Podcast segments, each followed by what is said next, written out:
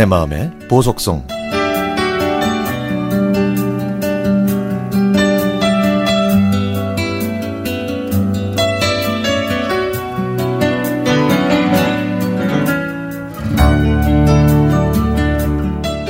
아버지는 팔순을 바라보는 연세지만 지금도 쉬지, 쉬시지 않고 밭에서 흙냄새 맡으며 분주하게 일만 하십니다.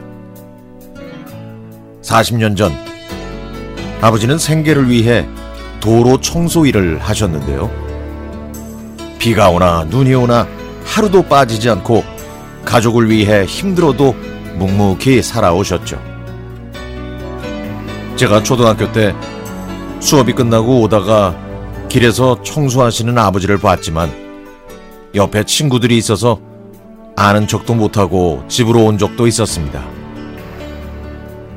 그래도 담임 선생님이 제일 존경하는 분을 적으라고 할 때는 아버지라고 꾹꾹 눌러 써서 선생님께 제출했죠.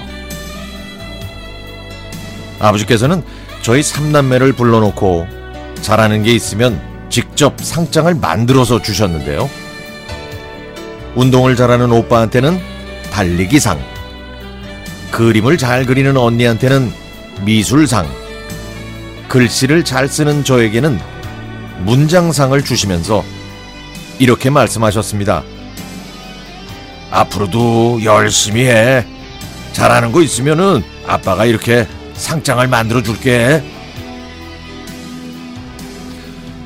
제가 초등학교 때 아버지는 농사일도 부지런히 하셨고 청소일도 열심히 하시면서 그저 앞만 보고 달려오셨습니다.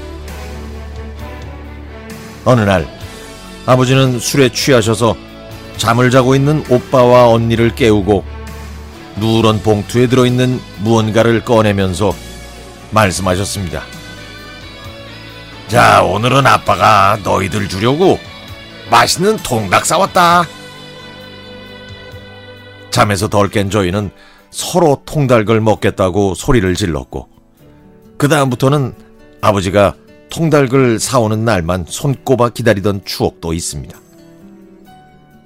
제가 결혼하던 날에 아버지는 눈시울을 적시며 잘 살라고 말씀하셨고요. 자상하고 성실하신 아버지는 또 효자였습니다. 결혼하신 다음에도 할머니를 모셨고요. 동네에서 그런 효자 없다면서 칭찬이 자자했죠. 할머니께서 95세의 연세로 돌아가실 때까지 아버지는 아침에 문안 인사드리면서 할머니 건강을 살피셨고 손톱과 발톱도 직접 깎아드렸죠. 그런 아버지가 6년 전에 위암 선고를 받으셔서 수술을 받았고 5년 동안 그 힘든 항암 치료를 견디셨습니다. 옆에서 힘든 내색 없이 열심히 간호해 주신 엄마는 아버지가 좋아하시는 음식을 정성껏 준비하셨고 시간에 맞춰서 간호에 힘쓰셨습니다. 그 덕분에 아버지는 완치 판정을 받으셨습니다.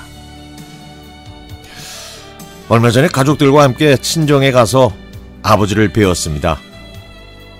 그을린 얼굴로 또 밭에서 농사일 하시는 모습을 보니 마음이 아프더라고요. 저희가 떠날 때 대문 앞에서 꼬깃꼬깃 쌈짓돈을 외손자와 외손녀에게 주시면서 환한 미소를 지으신 아버지. 저희가 안 보일 때까지 손을 흔들어 주신 아버지. 고맙습니다. 오래오래 건강하세요. 사랑합니다.